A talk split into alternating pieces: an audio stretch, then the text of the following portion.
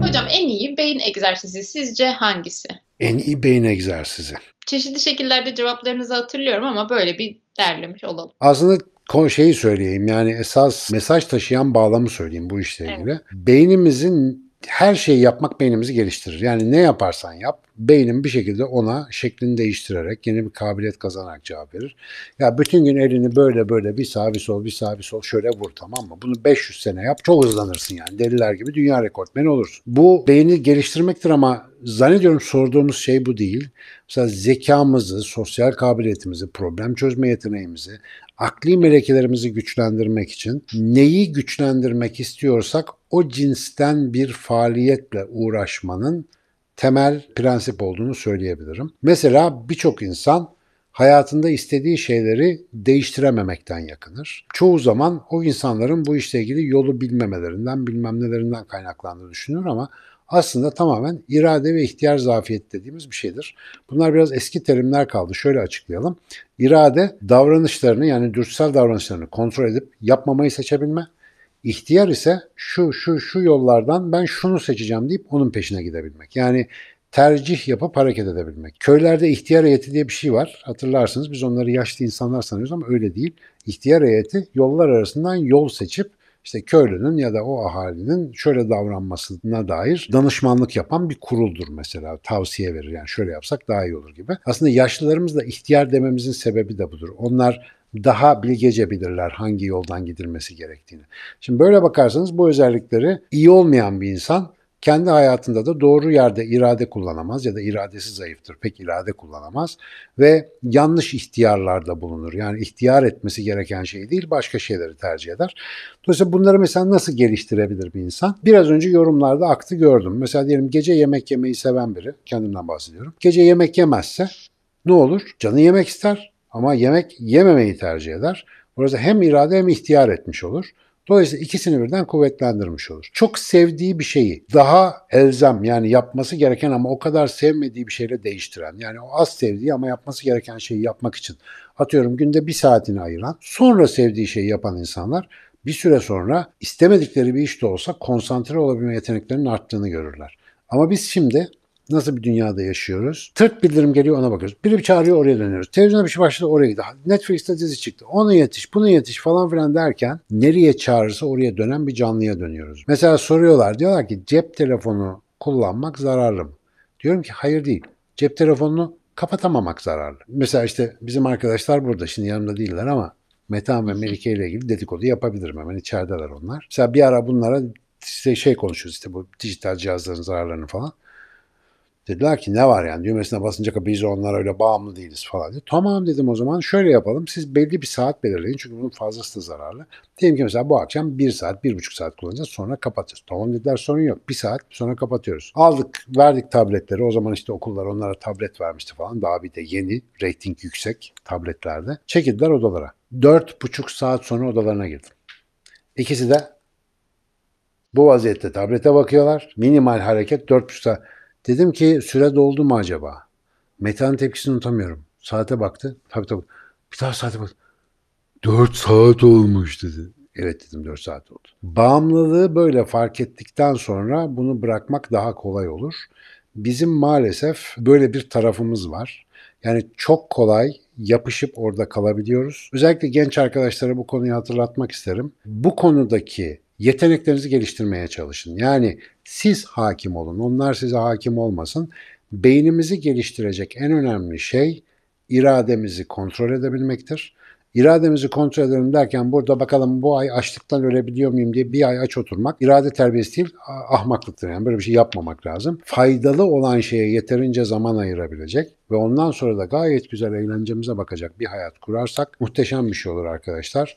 Dolayısıyla neyi geliştirmek istiyorsanız o cinsten çalışmanızı tavsiye ederim. İnsana dair işleri geliştirirsek daha iyi olur. Bu da kulağımızın bir kenarında dursun. Yani Yazık çocuk dersleri çok ezberlesin diye böyle hafızalar, mahfuzalar, teknikler bir şeyler veriyorlar ya. Ya benim cep telefonu Yani bin tane öğrenciden daha fazla şey ezbere biliyor. Ona bir faydası var mı? Yok. Size de faydası olmayacak. Ezber değildir insanın işi. Onlardan sonuç çıkarmak. Bir şey daha söyleyeceğim. Belki beyninizin neye ihtiyacının olduğunu tam bilmiyor olabilirsiniz. Hangi yeteneğin eksik olduğunu bilmiyor olabilirsiniz ama sadece insan beyninin yapacağı şeyleri hayatımızda yeterince yer ayırmazsak onlara maalesef beynimizin birçok özelliği de gidiyor. Nedir onlar? Sanat, edebiyat, bedensel hareket kabiliyetine dayanan şeyler. Mesela kaçma, koşma ya da yeme amaçlı olmayan sportif faaliyetler, takım halinde yapılan karmaşık işler. Bunlar bir spor oyunu da olabilir, bir, bir birlikte işte bir proje de olabilir, bir doğa yürüyüşü de olabilir. Bunlar beynimizin her türlü faaliyetini olumlu etkileyen ve beyni totalde hem sağlıklı, zinde tutan hem de geliştiren işler. Hepinize bol bol tavsiye ederim arkadaşlar.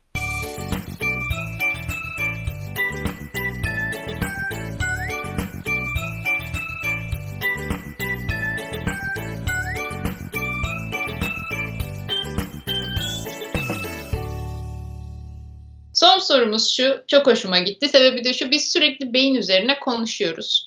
Beyin nasıl çalışıyor, beyin ne yapıyor, beynin etkilerine nasıl etkileniyor ama beynin bir de somut, elle tutulan bir yapısı var. Bunun üzerine çok konuşmuyoruz. Soru bunun üzerine gelmiş. Beynimizin %75'i sudan oluşuyor. Peki sıvı olmasının bir avantajı var mı? Daha katı da olabilirdi diye. Gayet ya arkadaş nereden buluyorlar böyle soruları ya? Bir kere aslında yakaladığı nokta işte ya böyle genç olmak süper artık çocuk demeyeceğim o bir genç. Yani genç olmak çok güzel çocuk olmak daha da güzel. Çünkü yetişkinin soramadığı soruları soruyorsun. Buna yani gerçekten aslında böyle en temelde çocukların sorduğu soruları sorsak bayağı hayatımız güzelleşecek gibi. Ben şimdi bu soruya kısa cevap veremem normalde ama süremiz az dediğin için kısa bir şey söyleyeyim. Canlı olan her şey ıslaktır. Şimdi bu temel bir prensip. Niye böyle? Evet.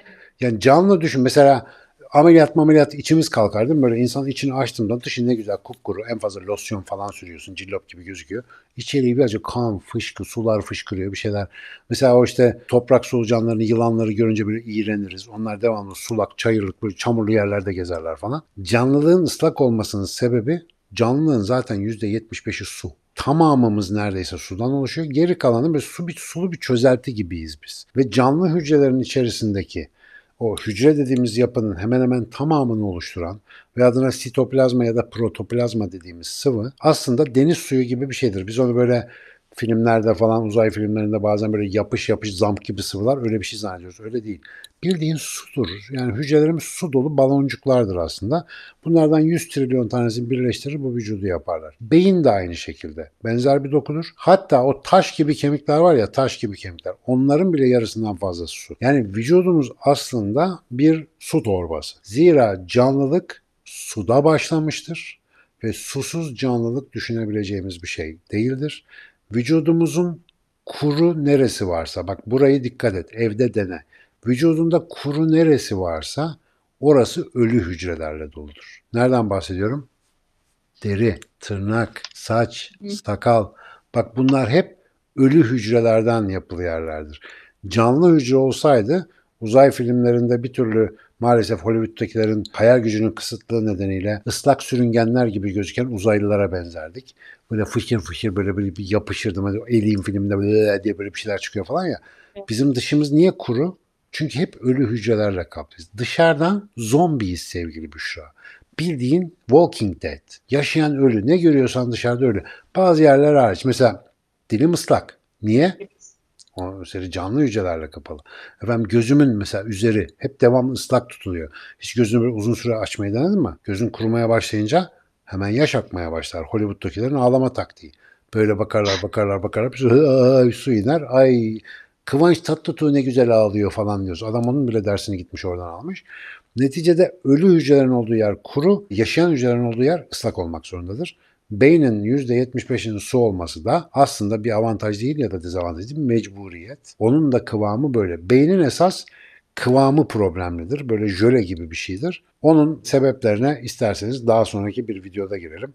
Yani şöyle yapınca anlarsınız. Bir de bir muhallebi alıp sallayın. Aynen beyniniz içeride öyle oluyor işte böyle salladığınızda. Beyin katı bir şey olsaydı kafayı bir yere vurduğunuz zaman kutuk diye ortadan kırılırdı. İyi ki elastik bir şey ki içeride lastik gibi sallanıyor. Biz de kafa toplarına çıkmaya devam edebiliyoruz. Kafa topuna vurmayın Hocam. arkadaşlar.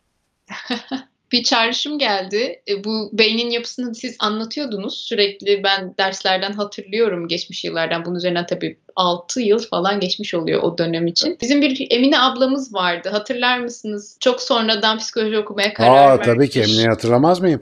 Şenliğim, şenlik kaynağımızdı bizim yani. Evet ve hocam derse beyin getirmişti ve biz Tabii. beyin kesmiştik derste. O nasıl unutulur ya? Bak dedim dedim ya bir gün beyin görürüz görürüz dedim. Dersi almış dana beyni getirmiş. iki tane gayet de güzel kestik ettik.